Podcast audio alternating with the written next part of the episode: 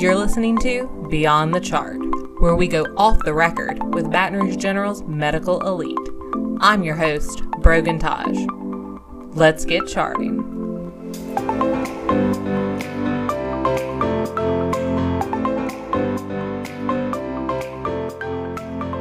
Welcome back to Beyond the Chart. I'm your host, Brogan, and I've got another surgeon from our Advanced Robotics Institute here with me today. Dr. Keith Rhines joins me to chat about some conditions I know a lot of people suffer from. We've got hernias, we've got reflux, we've even got a little chit chat about hyperhidrosis. Stay tuned for what that means. All right, welcome to the podcast, Dr. Rhines. How are you today? I'm doing well. Thanks for having me. Yeah, so also welcome to Baton Rouge General. Thank you. It's a pleasure to be here. About how long have you been here so far? I am starting my fifth week today. Oh, so brand new. How's it going? It's going great. No issues at all. Wonderful. Awesome. So you're part of the um, Advanced Robotics Institute. What exactly is that? So, uh, Advanced Robotics Institute uh, will be a group of 6 uh, surgeons, all who are robotically trained and have expertise in uh, robotic surgery. Awesome. So have you always done robotic surgery or? No, it- I have morphed from a general surgeon to a transplant surgeon to back to a general surgeon to a laparoscopic surgeon. And about 10 to 12 years ago, robotic surgery hit the market. And um, I began um, heavily doing robotic surgery and have continued that for the last 10 or 12 years. Have you seen like how much it's advanced over these years? Like I feel like it's rapidly changing. So robotic surgery, it has because of improving technology. The the, the robotic machine i- is becoming more and more complex, but also easier to use. Smaller incisions, um, better instrumentation, easier to manipulate, and all that translates into smaller incisions and improved outcomes for patients. Uh, less pain, less discomfort. They go home quicker. They go back to work quicker. So they return to their normal lives a lot sooner than they used to, even with laparoscopic surgery. It's just definitely an advancement. Awesome. So what brought you to surgery? Like what when you were in med school? What what drew you there? So I, I grew up on a farm in Marksville uh, with my dad, and so always was relatively mechanically inclined. Um, always working with my hands and going through medical school. Quite honestly, general surgery was the only thing that truly, truly caught my eye, and it was just a, sort of a nat- natural transition for me. Awesome. So what surgeries do you primarily focus on these days? So it's a lot easier for me to answer that question by telling you what I don't do. Oh, okay. Tell me. So, so what I don't do is I just don't do bariatric surgery. Okay. I'm, I'm, we, we have two partners, uh, Dr. Bruno and Dr. Bentley, who are going to be doing bariatric surgery. So that's the only thing that I don't, I do not do. So I do liver surgery, pancreas surgery, stomach surgery, reflux surgery, hernia surgery, gallbladders, colon, um, sports hernia surgery, pretty much thyroid surgery, Yeah, so parathyroid surgery, The gamut. pretty much everything. What's your favorite thing to do? Um, I don't know if I can tell you what's favorite. I can tell you a few things. I won't answer it, but I can tell you a few things that are not a lot of fun. Okay. Yeah. Um, you know, the the reflux surgery uh, is is very fulfilling because the patients almost immediately, like the next day, are feeling so much better. Um, hernia surgery is fulfilling too because it's very common surgery, but it allows the patients to go back to their normal lifestyle. And so Faster, that's yeah. fulfilling as, as well. So let's talk about those two a little more. First off, tell them what a hernia is. Yeah, For so those our- who don't know. Yeah, so a hernia is probably the most common diagnosis that surgeons like myself and the rest of us at the Advanced Robotics Institute deal with. And a hernia, for the most part, is a weakness or a tear in the abdominal wall. Uh, most common is in the groin or an inguinal hernia. Uh, very common in uh, construction workers, uh, more common in males and females. Uh, it's also very common to get a hernia in at the umbilicus or the belly button. Um, a hiatal hernia for reflux is also a type of hernia. So it's a very common um, diagnosis that we deal with. So how do you like? What are the symptoms? How do you know you have a hernia? In most cases, you the classic way of describing it is a patient will come in the clinic and go, "I have a bulge." They see Okay, so, like, swelling in the Physical, area. you can see it. you can actually see the vast majority of these. Interesting. So, um, and you mentioned that more men than women have it. Right. So, do for women does it present as other things? No, it's the exact same presentation. Okay. Um, it's just significantly fewer, but women still get hernias. Yeah. Why? Why is it fewer?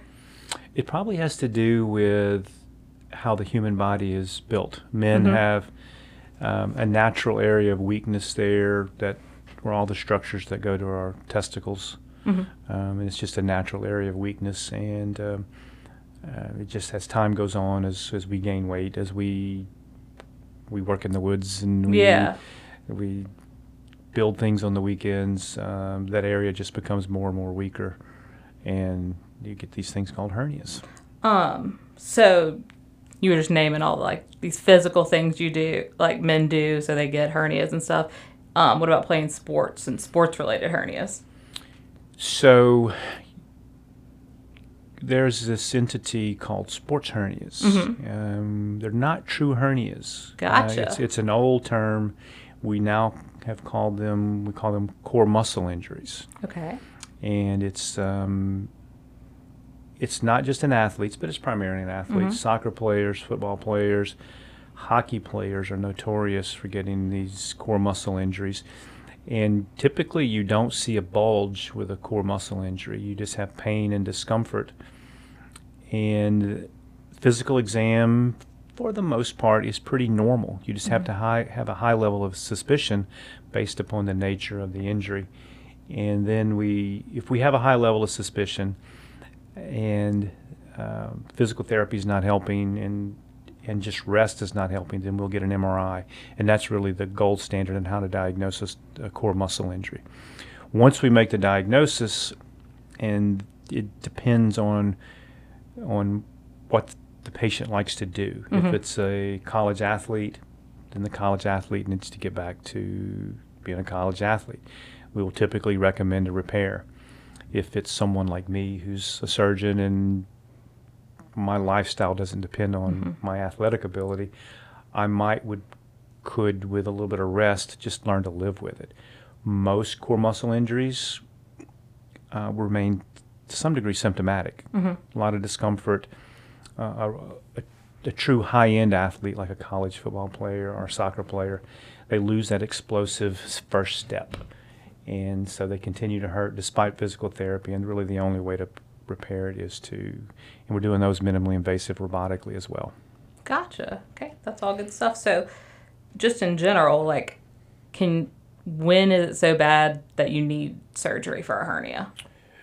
So, um, most hernias have some degree of discomfort. Mm-hmm. When the hernia is affecting your lifestyle, when the hernia is affecting uh, your job and your occupation, when the hernia is affecting what you like to do after hours, affecting your athletic performance.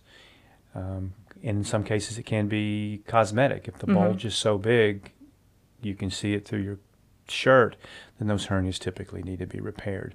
And the vast majority of these hernias, we can do minimally invasive robotically, and the vast majority of these hernias will be done as an outpatient. They get to go home the same day, normal diet, um, drive in a car in two to three days. Uh, we have, for the core muscle injuries or the sports hernias, we have specific rehab protocols that we will share with their trainers uh, for the athletes. So it's a relatively quick recovery compared to the open repairs that we used to do. It's not pain free, and pa- some patients do require pain medications, but it's um, the minimally invasive approach is much better. So you're better off getting it taken care of as opposed to just like living with a hernia. Yeah, the downside of a hernia is that cosmetically it can be an mm-hmm. issue, but the real risk of a hernia is a piece of your intestine or your bowel getting in the hole Yeah. and becoming caught, incarcerated, and compromised, needing emergency surgery. And those patients can actually get very, very sick. Okay. So yeah, definitely it's something you need to take care of. You're not just Correct. sitting around with hernia. Awesome. It's all good information. Um, so you had mentioned also with hernia about um another surgery you perform a lot and stuff is for reflux. Correct. So let's talk about that some. Um, first off, what's the difference between like reflux and heartburn? Actually, it's just terminology. Gotcha. The heartburn is sort of the layman's term. I'm having heartburn, Mm-hmm. chest pain, especially when I eat greasy, spicy foods. When I lay down at night, I'll have heartburn or chest pain. In reality, that's truly what we call gastroesophageal reflux disease or just Okay. reflux. Mhm. And that's when the acid contents of the stomach continuously go back and forth from our stomach up into the lower part of our esophagus and it just burns and it hurts. And I feel like a lot of people suffer with this. It's a really common problem um, in the United States or worldwide. Um, it's typically because of two reasons. Most patients will have a hiatal hernia who have reflux, which is a weakness in the our diaphragm, our breathing muscle. Um, and then there's this muscle within the esophagus called the lower esophageal sphincter that just malfunctions. People will have reflux because of, uh, of usually a combination of both.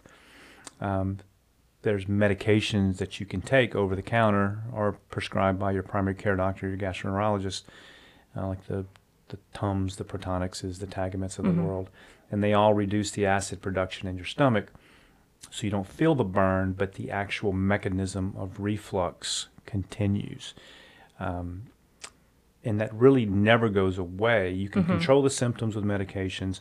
You can help control your symptoms by losing weight. Um, you can reduce your alcohol intake. You can reduce your caffeine intake. And if none of that really helps, then that's where we can perform a hiatal hernia repair and um, what's called a fundoplication, which is a way to repair that dysfunctional muscle at the lower part of our esophagus. Um, reflux long term uh, also predisposes you to esophageal cancer, which is one reason that we we're seeing a higher rate of esophageal cancer. Uh, it's just long-standing reflux that's um, sort of being covered up with, With- over-the-counter medications. Gotcha. Yeah. This is like l- over the time and like every time you eat, kind of you're having reflux. This isn't just like one offs. Like oh, I ate something spicy and like I got a you know got a little heartburn every now and then. So there, there can be a spectrum of both. Okay. Some can be just ever in, intermittently, Yeah. um, and those patients can lose a little bit of weight, and most of their symptoms will go away. Mm-hmm. Uh, but the vast majority of people, will, uh, patients, will have symptoms almost every day. Mm-hmm. They'll feel the coffee. They'll they'll feel the glass of wine. They really feel it when they lay down at night to go to to sleep as they begin to have reflux. Um, so it's it's actually a lot more common than people think. Why do a lot of pregnant women get heartburn after Uh, reflux? that's a good question. It's most people think it's because of the increasing of the intra-abdominal pressure from the baby. Yeah. Um, it just puts hot, more pressure on that hiatus. It it puts more pressure on that dysfunctional muscle, and so that's why. So it has nothing to do with how much hair the baby has. Because I've heard that before. Uh, to the best of my knowledge, no. I've actually haven't heard that before. Oh, I, I've heard that before, especially from like having pregnant friends and stuff. That um, oh, you got a lot of heartburn. The baby must have a lot of hair. No, but that's a good one. I like that. All right. Um, so, reflux surgery is also done minimally invasive. Okay. uh, robotically. It's about a two-hour-long procedure. It's it's um, a lot more involved than say your hernia surgeries that we talked Yeah, about yeah. earlier. But eight out of ten of my patients will possibly go home the same day or just spend one night in the hospital. We do some diet modifications for about a month, uh, just to let all the swelling go down, with the goal that at the end of the month that you're on your normal diet, normal activities for the most part. You're off your medications. And those medications we mentioned earlier, the Tagamets, the Zantacs of the world, they all work great, but they predispose you to osteoporosis, which is, you know, most women are predisposed to that already. So we like to get those, we stop the medications almost immediately. So we stop those reflux medications. And you said earlier that um, people see almost like immediate relief after these. it's surgeries. almost immediate relief, and the vast majority of patients uh, wish they had done the surgery earlier. Hmm, awesome. Okay, so something else cool that I know you treat is hyperhidrosis. Right. So what is that? So hyperhidrosis is excess sweating or excessive sweating of certain um, part, parts of the body. The Um, the hands are the most common. Hmm. I mean, patients will actually drip sweat. They will short out computer keyboards. Okay, so we're talking. phones. Yeah, I was about to ask. excessive. Yeah, like what level of like? It's not just like, you know, cl- it's not just clammy palms. It's, No, it's it's different levels of it, but for the most part, I mean, we we've seen patients who, like police officers, who can no longer hold, hold their firearms. Bus drivers, they struggle driving because of the sweat. Uh, armpits, uh, also having to change shirts. Can't wear white shirts. Have to wear dark clothes all the time. Um, excessive facial sweating also we can treat, and so it's not. Um, there's really no medications for for hyperhidrosis. Um, there's topical agents that can be used, uh, Botox. I was about to say I've heard people get Botox like in their armpits and stuff. correct, that. correct. Does It's very, work? very painful. It works for only about three months, Mm-hmm. and it's very expensive. And three months later, you have to repeat it. Um, so it's it's a it's a true problem, especially for the for the young patients, Mm-hmm. High school students, and they're, they're literally smearing their their work when they're trying to write on their, Mm-hmm. their paper.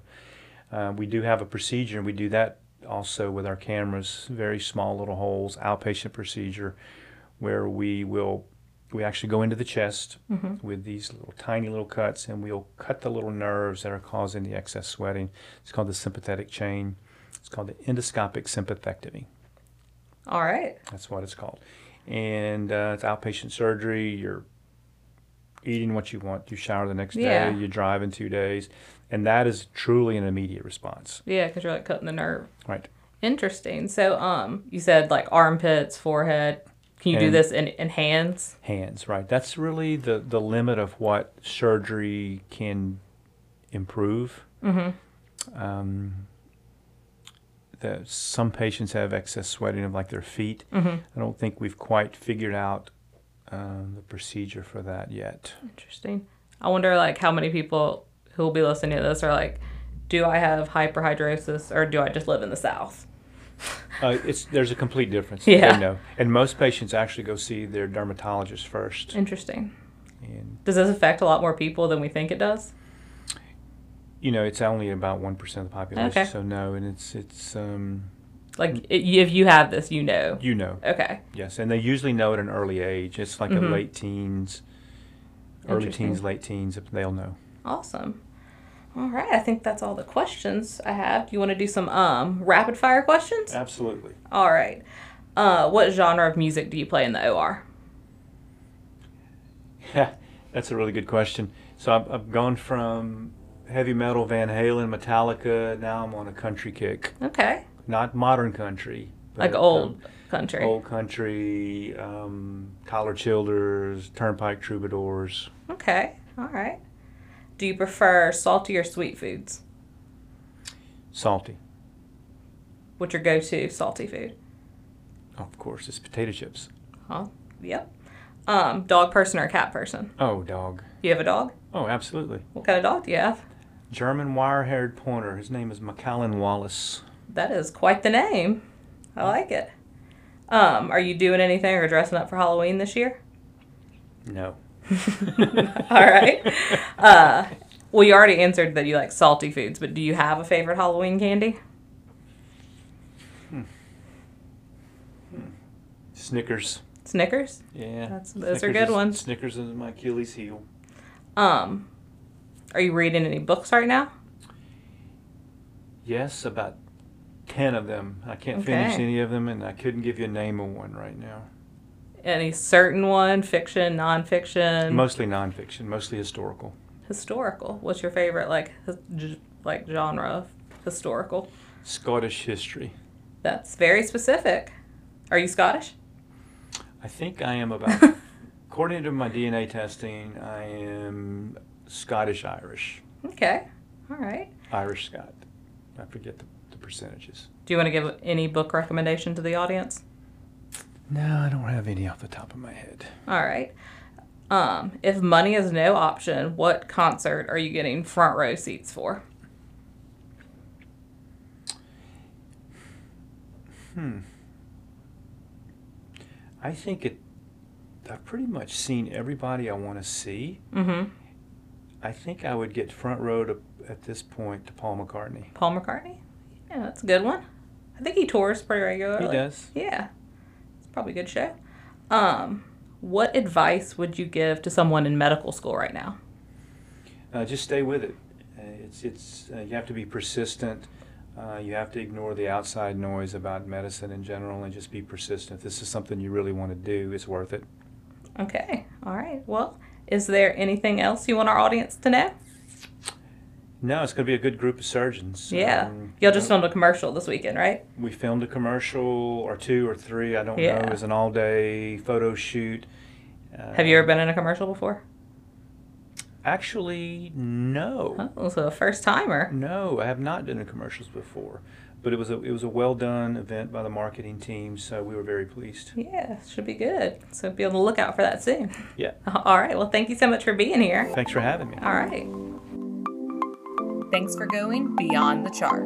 Follow Baton Rouge General on Facebook, Twitter, and Instagram for behind the scenes, upcoming episodes, and more.